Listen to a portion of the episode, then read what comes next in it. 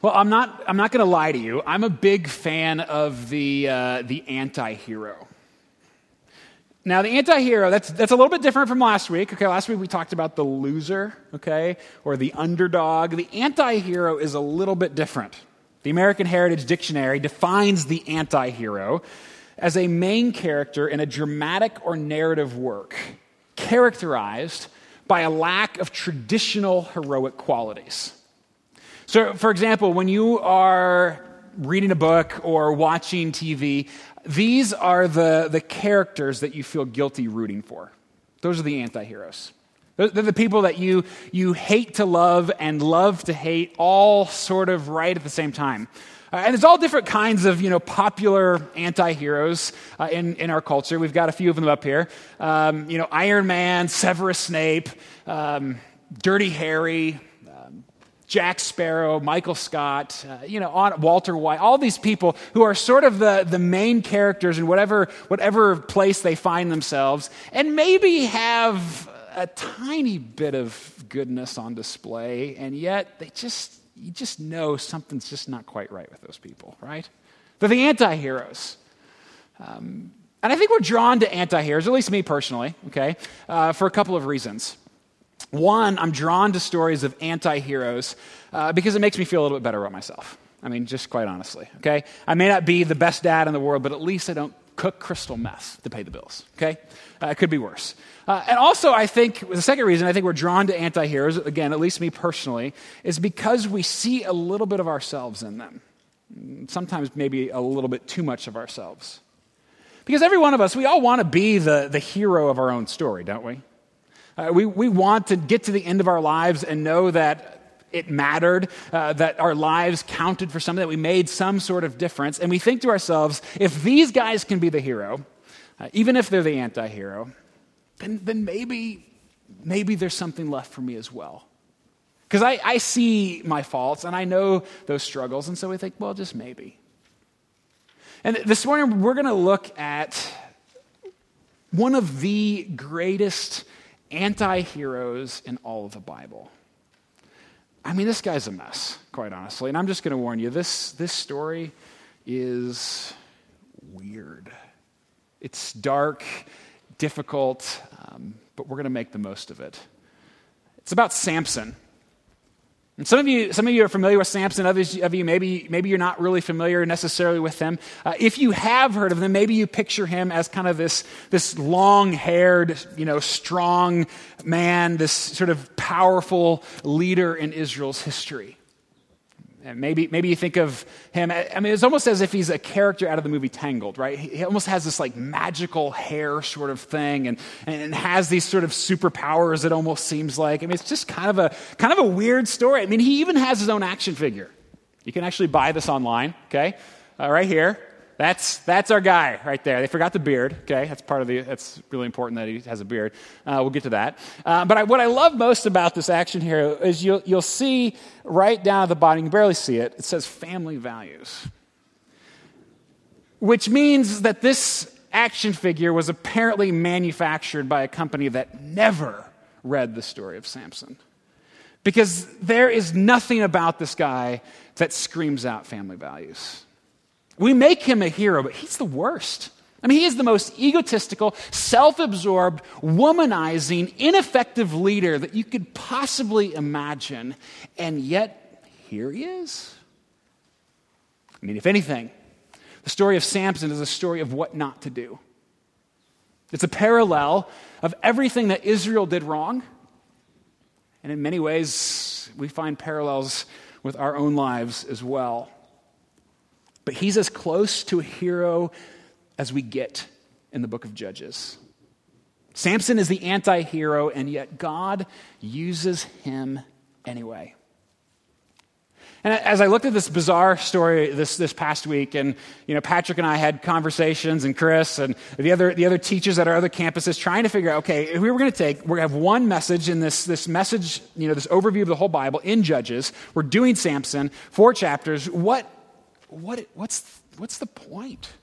I mean, as you read this, it's just, it's just bizarre. Uh, but here's what I think the main lesson from his life is the one thing, at the very least, for us, even in this bizarre story, for us to walk away with. is that at the very least, God works in spite of us.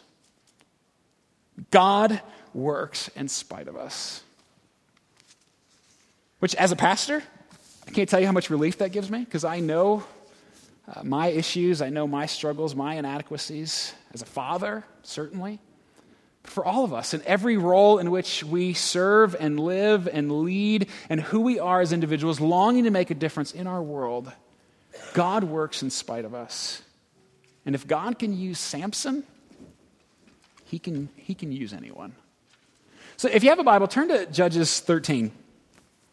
Um, Judges chapter 13, if you, we'll have the, the scripture up there, but if you want to follow along in the story, there's a lot that we won't be reading. Uh, it's, it's Judges 13. Um, now, a lot has, has happened since, since last week. Uh, 300 years, in fact, have gone by. Uh, so, if you were here last week, we talked about the, the Joshua leading the people into the, the promised land, the land of Canaan. Uh, we talked about Rahab and uh, the Battle of Jericho was looming on the horizon, all of that. Well, that's, that's all now way in the past. Joshua is long dead. The people have entered into the land of Israel. It is theirs now, except it hasn't exactly been that great. In fact, the promised land has been a huge disappointment. Um, but that's because they have refused to obey God at every turn. They have continued to rebel against God who rescued them out of Egypt and brought them into this place. They've continued to rebel and live faithlessly before Him. And so God has allowed His enemies, their enemies, to continue to oppress them, particularly the Philistines in this story, um, and even throughout the book of Judges. And so it, it's, a, it's a dark period. And, and Israel, so at this point, this quasi nation, all throughout the book of Judges, so if you're reading it this week, uh, is led intermittently by these judges. Now, when we hear the word judge, you know, we picture sort of these, you know, clean cut civic leaders uh, of a well established democracy. I mean, that's kind of the image that we have. Um, that's not the book of Judges. In fact, one scholar says that a much better picture, or even word to describe judges, is, is the idea of warlords. These are a collection of warlords that God uses to bring deliverance to his people. Some of them kind of okay, most of them not. Um, and yet God uses them, and these, these individuals, these leaders, they use power essentially in order to just gain a tiny little bit of survival in this long, ongoing battle against the Philistines. So the book of Judges is an ugly time. In fact, the, the theme of Judges appears a couple times. Uh, it says in, in there in 21, it says, In those days there was no king in Israel. Everyone did what was right in his own eyes. Everyone did whatever they thought was best. People who had received the law, who had the promises, who had seen the miracles, and all they did was whatever they wanted, and it was the worst. And so now it's about 1100 BC when Samson enters the scene. And Israel is entering the low point of the low point. His story begins in 13, verse 1. It says, And the people of Israel again did what was evil in the sight of the Lord. So the Lord gave them into the hand of the Philistines for 40 years. But wait, there's hope. Because the, the rest of chapter 13, the entire chapter, is about the birth of Samson. And let me just give you a heads up. Anytime you read in your Bibles a lengthy story about somebody's birth, you got to pay attention. It means that at least the potential is there for God to do something absolutely spectacular. I mean, we only, we only have the, the birth narratives of, of people like Isaac and, and Jacob and Joseph and, and Moses, the, some of these, these great people who have who've come before us in this story. And now we get Samson. I mean, just excited. And the angel of the Lord actually shows up. I mean, that's another really good sign that something awesome is going to happen. Uh, and he shows up to this barren couple, which is another sign that God is up to something unique in this moment in history. And the angel of the Lord says, You're going to have a son. And he says about him, He says, And that son, he shall begin to save Israel from the hand of the Philistines. I mean, at this point, it's time to crack out the bottle of champagne, right? To celebrate. Who is this guy? Who is this baby that's coming? Well, that's not exactly what can happen because um, he is a Nazarite, it says. But this the angel of the Lord goes on and describes what it's going to look like for this boy, Samson, to come into the world, that he's going to be a Nazarite all of his life, which to us means, right, practically nothing, probably less than nothing. Um, but this was something that was uh, found in the Old Testament law. It was a vow that was temporary and voluntary in most cases. It was a vow to give up certain things for a, a period of time, um, you know, in some ways similar to how, how some Christians celebrate Lent, right? To give up maybe meat or chocolate or, or whatever, if that's, if that's part of your church. The Nazarite vow was similar to that. And there are three things in particular that a Nazarite was supposed to give up. Couldn't touch any dead bodies. Not sure why you'd want to, but have to give that up. Uh, no alcohol, uh, none at all. You can't even eat grapes just because of the association with wine. You had to give it up completely during that time period. Um, and third, no haircuts, no shaving.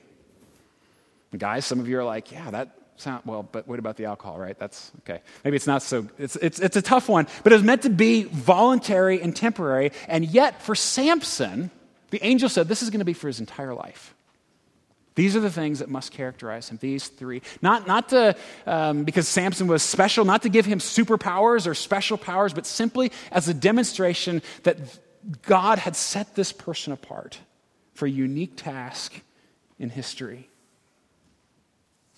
It was a visible symbol. So it sounds good, right? And this guy could be the one. I mean, chapter 13 I mean, even ends with these words at the end of chapter 13. It says, And the Spirit of the Lord began to stir him as he grew up. If I hadn't already warned you at this point, if you didn't know anything about this guy, we would expect I mean, practically like the Messiah coming, right? This guy's got everything lined up for him that a hero should have. Well, don't, don't hold your breath. Which I think really leads us to the first thing that we learn in this story. I mean, God works in spite of us, yes, and so that's kind of the overarching theme, but, but at the same time, starting strong isn't the same thing as finishing well. That's pretty obvious in this story. It doesn't work that way for Samson. It doesn't work that way for Israel. It doesn't work that way for us. I mean, like Samson, Israel, even with all of the promises, all the miracle, all of the law, they started off so strong, but because of their disobedience and their lack of trust, they are now in the cesspool that was supposed to be the promised land. I think there are parallels for us as well.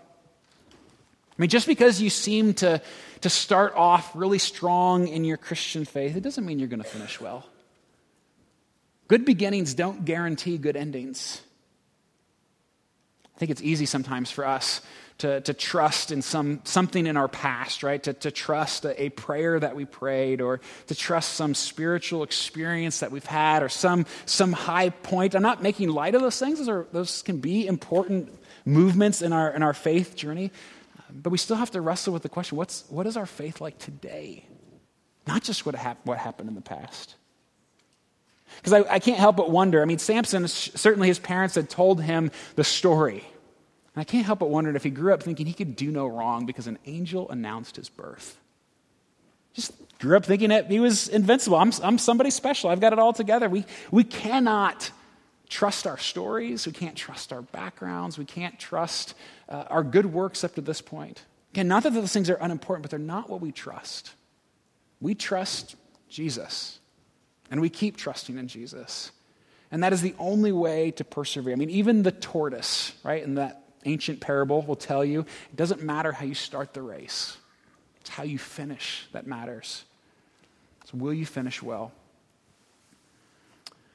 All right, so by the time Samson then reaches adulthood, or at least young adulthood, he's, his life is already in trouble. So now we're in 14, beginning in verse 2. Samson demands of his parents, he says, I saw one of the daughters of the Philistines at Timnah. Now get her for me as my wife. But his father and mother said to him, Is there not a woman among the daughters of your relatives or among all our peoples that you must go to take a wife from the uncircumcised Philistines? But Samson said to his father, Get her for me, for she is right in my eyes. Now remember the theme of Judges, right? Everyone did what was right in his own eyes. The author wants to make it very clear that Samson is included in that mess. Even Samson wants to do just simply what's right in his own eyes. And Israel, the Israelites, they're not allowed to, to intermarry between faiths. It wasn't that um, this, this woman, it wasn't that her ethnicity or her race was reprehensible. It was her strict adherence to these pagan gods. And, and as a Philistine at this moment, I mean, she is one of, they are one of Israel's deepest enemies. They are working to oppress and destroy Israel, to enslave them on every front. And now Samson wants to marry one of them. And yet God says, essentially, says, well, let's just let this play out. It's all part of His bizarre rescue plan in this story. So the story continues, a couple verses later, still in chapter 14, um, uh, Samson is on his way to, to visit this, this Philistine hottie, his new girlfriend. And all of a sudden, a lion jumps out and tries to kill him. Verse 6 Then the Spirit of the Lord rushed upon him, and although he had nothing in his hand, he tore the lion in pieces as one tears a young goat. Crazy, right? I mean, this, is, this is like the crocodile hunter here. I mean, all of a sudden, this is unbelievable. And, and all, he just kills it. And now, obviously, he ends up touching a dead body here, right? Breaking his vow it's hard to really blame him in this moment, right? Right? He's just, he's trying to protect himself. It's hard to get too frustrated by, by what happens here. But as the story continues, uh, it gets a little bit deeper in sort of his carelessness with his vows. In fact, it becomes obvious that he could care less about his vows. Because another time, it doesn't really tell us when, but a, a few verses later, but time has passed, that dead lion is rotting away. And, and Samson is on his journey back to, to visit his, his lady, um, this Philistine lady, uh, and he notices the dead carcass. And he notices that in the carcass is a hive of bees. And he's hungry, wants a snack. And so he reaches down inside the dead lion's carcass, scoops out some of the honey, and begins to eat his snack. Now, I'm not a Nazarite, but I, even I think that's disgusting, right? I mean, it's just this gross and it's weird and I, what, what on earth? But the reason it's so important and the reason I think that the author put this in the story about Samson is to show this guy could care less. These vows, yeah, okay.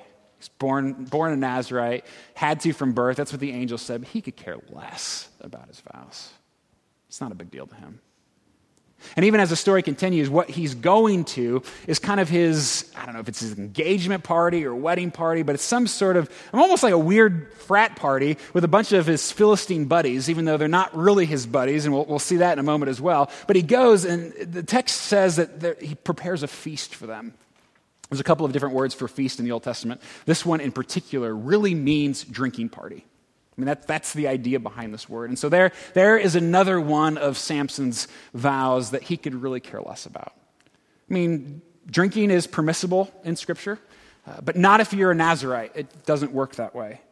He doesn't take his vows seriously. It, it's at the, in 1410, if you're following along, uh, it's at this seven day frat party where Samson comes up with this bizarre riddle and he makes a bet with everybody who's there about this riddle.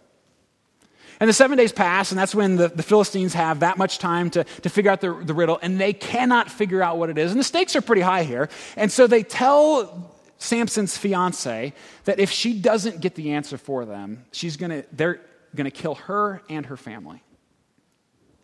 It's a pretty dark period of history, right? This is, this is a difficult time, to say the least. I mean, the stakes are high, but it's kind of ridiculous. Well, we'll see in the story that women have a way of getting whatever they want from Samson, uh, whatever information they deem necessary, and so she does. He tells her, she tells them, and Samson loses the bet. And he's mad. And so, in response, he goes out to another Philistine v- village, kills 30 Philistines, takes from them what he now owed these other Philistines in return. He's, get that? He kills them and takes it on. This is the hero, remember, of this story. Heroes in quotes there. And in the meantime, verse 20. I mean, just when things couldn't get sort of worse, uh, Samson's wife, it says, was given to his companion who had been his best man. While, he, while he's off fighting these Philistines, gathering the bet, she's given to somebody else. It's a big mistake.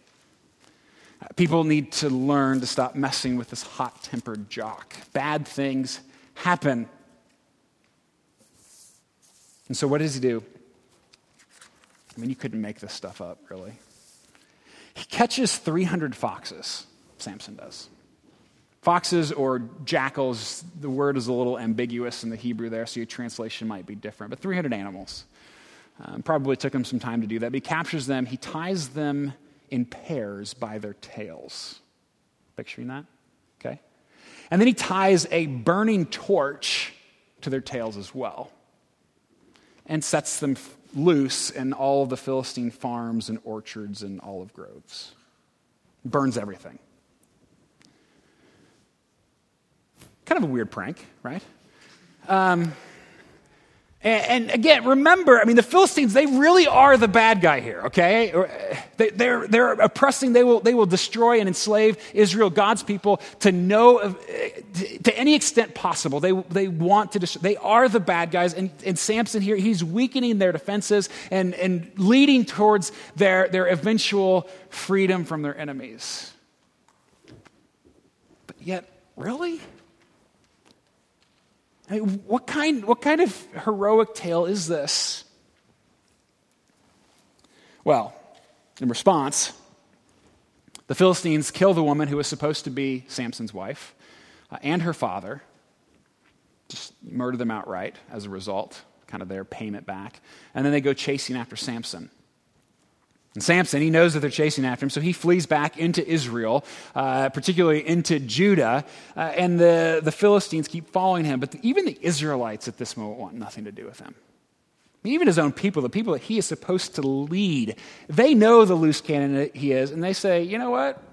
We're turning you over to the Philistines. And so they do. They, they bring him right into the hands of their, their very own enemies. They don't even want Samson to save him save them. Well, that's a mistake as well. Not, not a good thing, at least not for the Philistines here.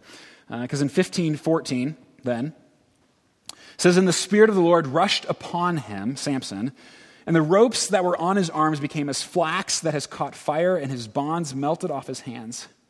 And he found a fresh jawbone of a donkey, and put out his hand and took it, and with it he struck a thousand men. Thousand. It's like something out of, you know, Spartacus or Gladiator or some, you know, one of those sort of weird comic books. I mean, this is, this is a unique sort of moment here when this guy just is enraged with power and strength. And he takes this animal's bone, again, the dead body thing, right? Grabs it and uses it as a weapon and, and kills a thousand people. And as weird as it may be, okay, bizarre and, and yeah, whatever, uh, there can be no doubting at this moment, right, that, that God, if we are going to believe that this story happened, okay, which I do, it's, I believe that this book is true, if we're going to believe that it happened, there's no doubt that God is somehow using this slime ball to bring about redemption for his people, right? I mean, you just you can't miss it. Even Samson here, as he fights against these thousand people, well, the next story, we won't go into details here. There's, there's so many stories in the Samson saga. Uh, but in this next story, Samson, our, our lovable hero, uh, gets himself a, a Philistine prostitute. And so, if you do end up buying the, the Samson action figure, just warning you, you might want to lock up the Barbies, okay? This guy is, he's, he's just kind of crazy, isn't he? And I, and I know I can, I can see it in some of your eyes at this point, okay? We've been talking through, we've just kind of gone through these, these three chapters of this, this guy's life, and we're all sort of asking ourselves, what is the point? I mean, what is actually going on here? What, is, what can we learn? What can we possibly learn from this? Well, certainly, right, as we said, God works in spite of us. The, the second thing I think we see in this, in this story uh, is that grace is really easy to take for granted. I'm struck with that, and I, and I want us to, to, to, to, grab onto that just for a moment. I mean, Samson's got everything, but he is ruled by self centered passion.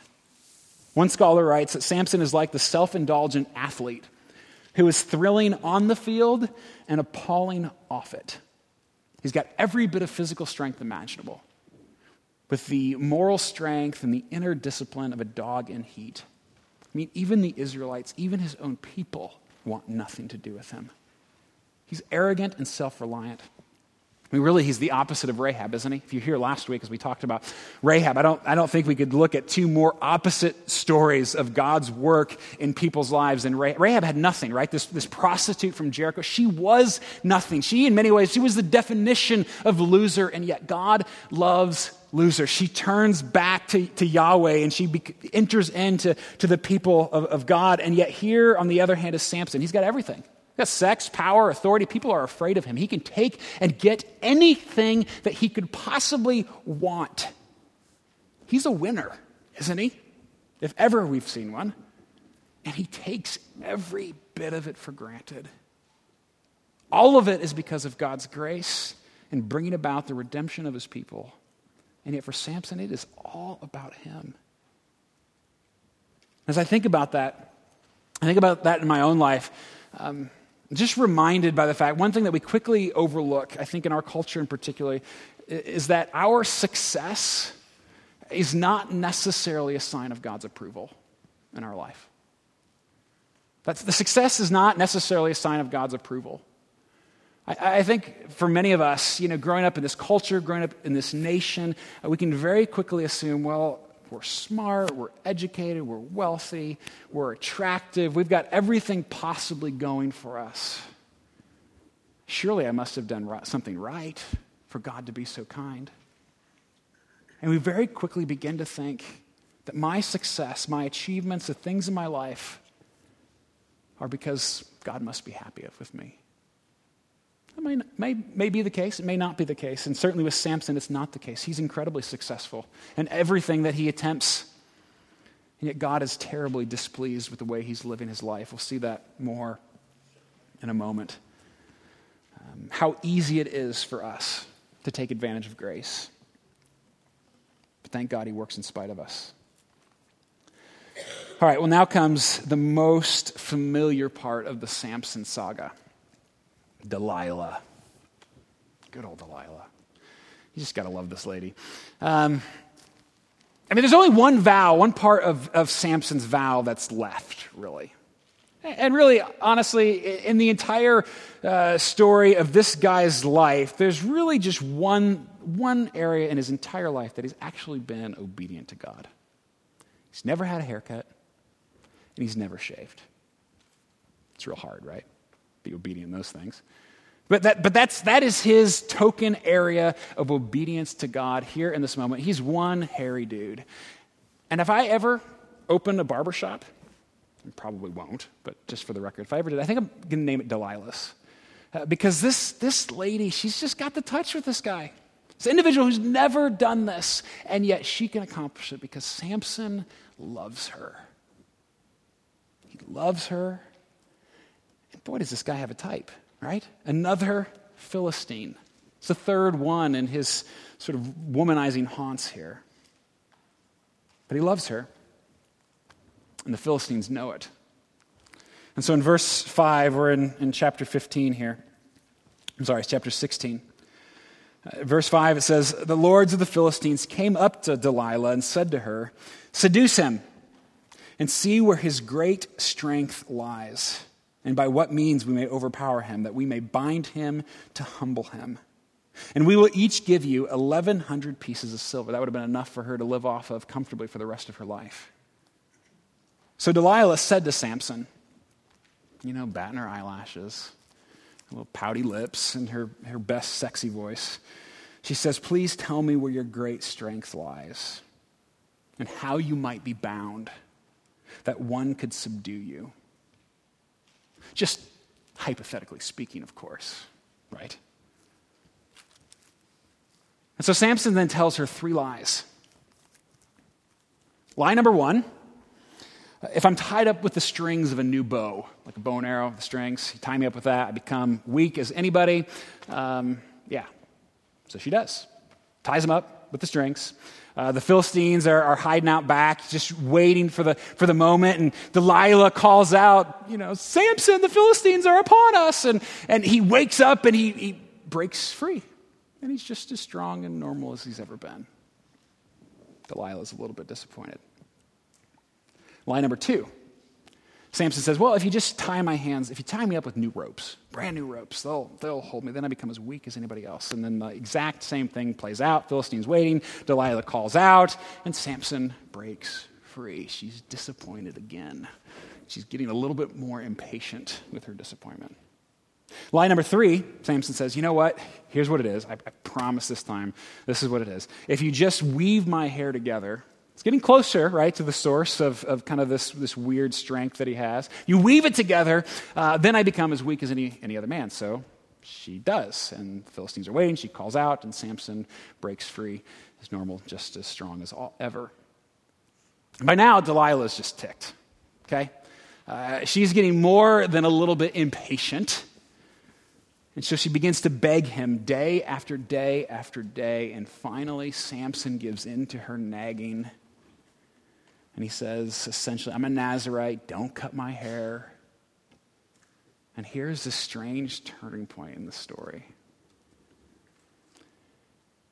Because Samson is no dummy. Because I don't, I don't think he is. I mean, if, if we were to read some of the other details in those other stories, he is shown to be an individual of an incredible amount of cunning.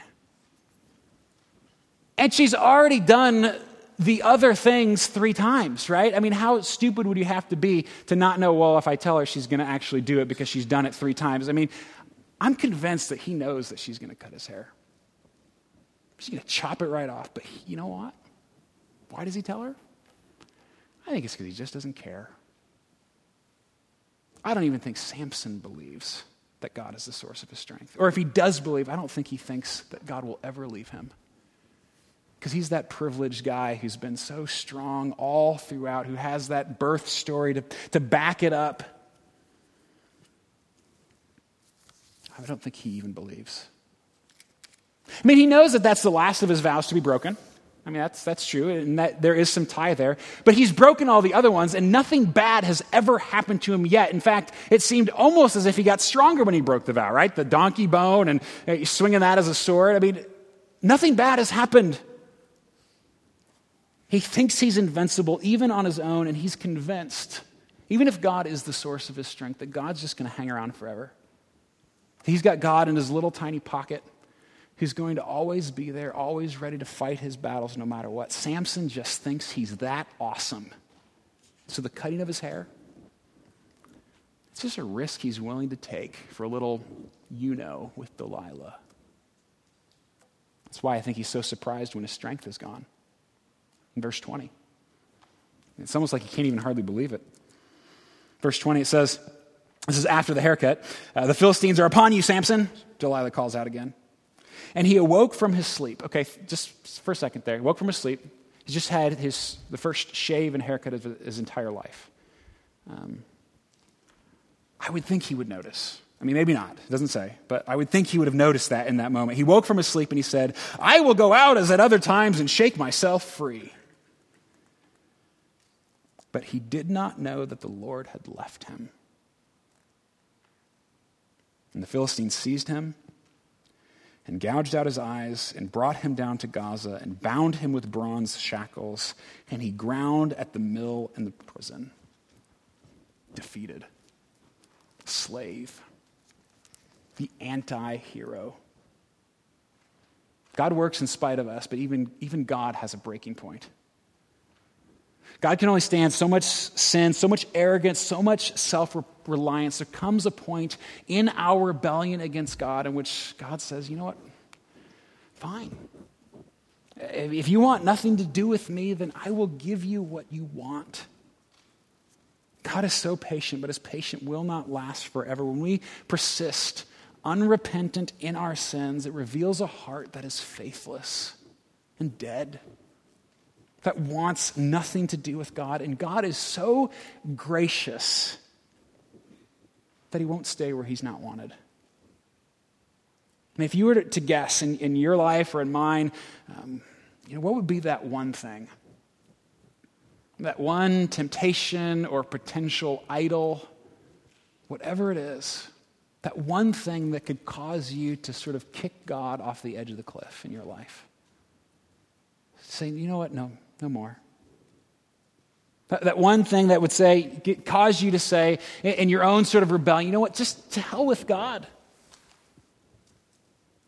God works in spite of us, gracious, eager to take us back, eager to show us his love. But even he has a breaking point. Well, we're at the end of the story. But there's a little bit of hope left. Only like this much. I mean, if you're hoping for a happy ending, even the ending that comes, I mean, I don't, I don't, it's, it's just so bleak. It's so dark. But there's a little bit of hope left.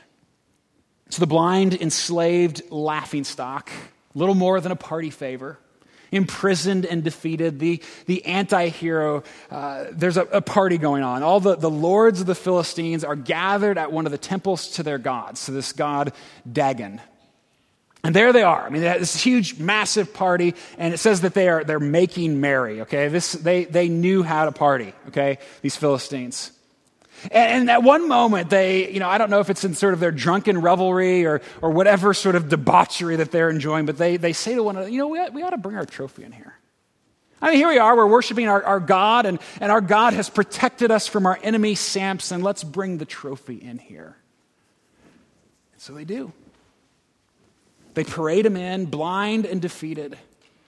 And they, they tell him, they make him entertain them. Whatever that means. What kind of entertainment would this poor, formerly strong man do? I mean, a man so proud as that, now the object of so much ridicule. I mean, it's hard to even imagine a fall this great in a person's life. And so there, there are 3,000 people there, all the, the lords of the Philistines, and, and Samson rested against two pillars, hold, that, the two pillars that, that held up the roof. Um, now, that, that particular temple has long been buried under the modern city of Gaza. Uh, but there's a picture of a, a similar temple, um, also built by the Philistines, also from the same time period, not too far, I mean, similar region to this one. This isn't the temple that is in the story, uh, but it's similar. And I just show this to, to, show, I mean, the architecture is rather remarkable. That's the center of, of the temple, and there were these two pillars holding up the roof of this medium sized temple, this place of worship. In fact, if you were to measure across there, there's just enough length really for a tall person to be able to, to get a good stretch in on both sides. And so Samson stands now blind and defeated uh, next to very similar pillars and here's what it says it says, Then Samson called to the Lord. It's a nice change. He called to the Lord and said, O Lord God, please remember me and please strengthen me only this once, O God, that I may be avenged on the Philistines for my two eyes. I mean, even at his end, he's still more concerned with revenge than justice, more concerned with his own ego than with the people that God had called him to lead. But it's enough. Even that tiniest, smallest bit of faith is enough. And so Samson grasped the two pillars on which the house rested, and he leaned his weight against them, his right hand on the one and his left hand on the other. And Samson said, Let me die with the Philistines. Then he bowed with all of his strength, and the house fell upon the lords and upon all the people who were in it. So the dead whom he killed at his death were more than those whom he had killed during his life. Really, what that, the author's saying with that last verse is that the best thing Samson ever did was die. That's his greatest accomplishment. It's what he's remembered for. His highest achievement was simply that he, God gave him enough strength to pull down a house upon him and kill more people then than he had before. It's a great legacy, isn't it? But he moves Israel one step closer to freedom from their enemies. And really, that's, that's as much faith as we see in this anti hero. That's it. It's as good as it gets with Samson. And yet, what is so amazing to me is that it is enough for him to be included in Hebrews 11. He's there. Hebrews 11, that's the, the list in the New Testament of, of all God's faithful people, or at least some of the highlights along the way. Uh, this, the cloud of witnesses surrounding us. It's the only other place the name Samson appears in the entire Bible outside of these four chapters. Nowhere else is he even whispered about, except by the author of Hebrews in the New Testament. In his final hour, this anti hero makes the cut, which points us, I think, to the final lesson from the story. God works in spite of us, and sometimes, sometimes humiliation can save your life. I think about that with this story. If Samson had never been humiliated, would he have ever cried out to God? I don't know.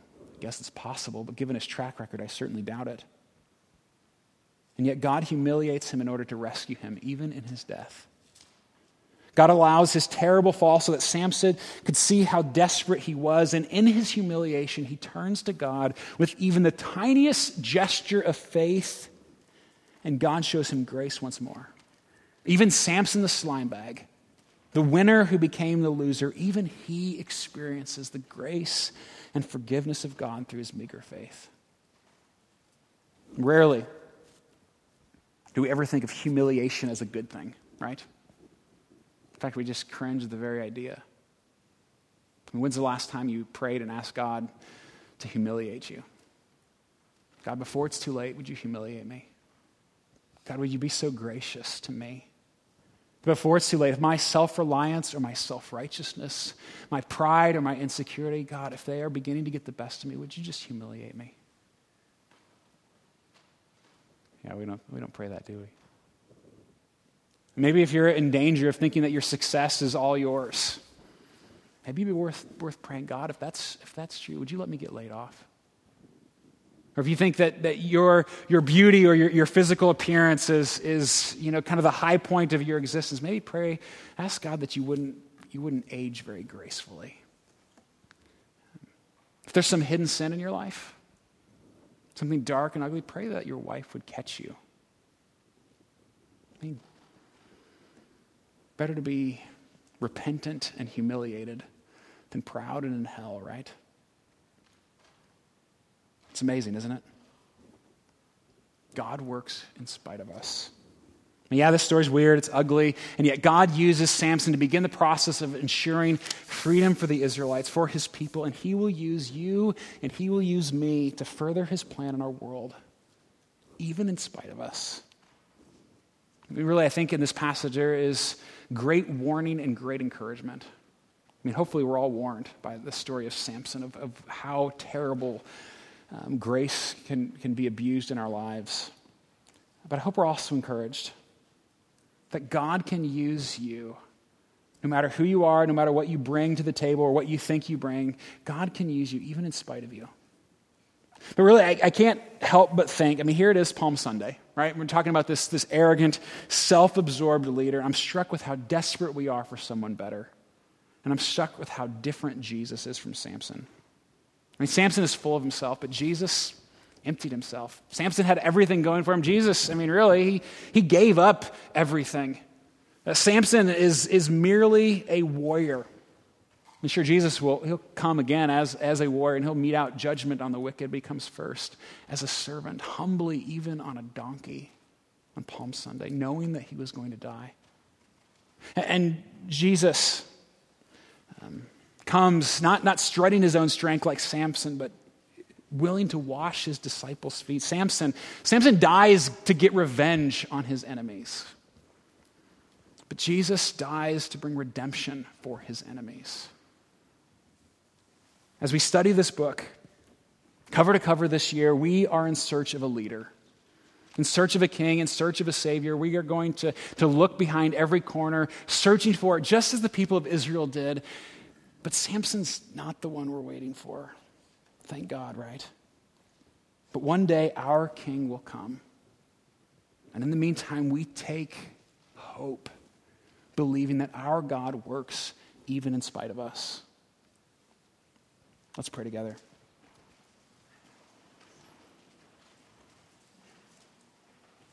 God, we thank you for a story like Samson's.